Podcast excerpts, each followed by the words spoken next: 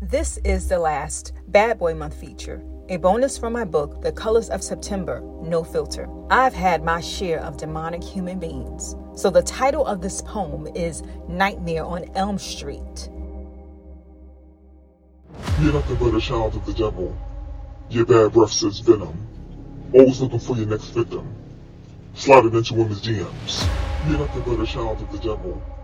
Your bad breath says venom. Always looking for your next victim.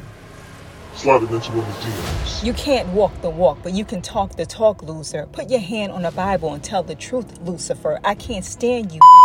Call it cease and desist. Make up your mind who you want to be, a snake or a human being. You've ruined the lives of so many. Take heed to the warnings. Repent and ask for deliverance. God's silence is his patience. Keep thinking you get away with murder. You've seared your conscience. That's why you keep sinning. Study the verses on holiness. Pretending to have the sight of a jellyfish. Blind Bartimaeus. Eat your heart out, Jack the Ripper, since your feelings are dead. Wrestling with your flesh. Get baptized again.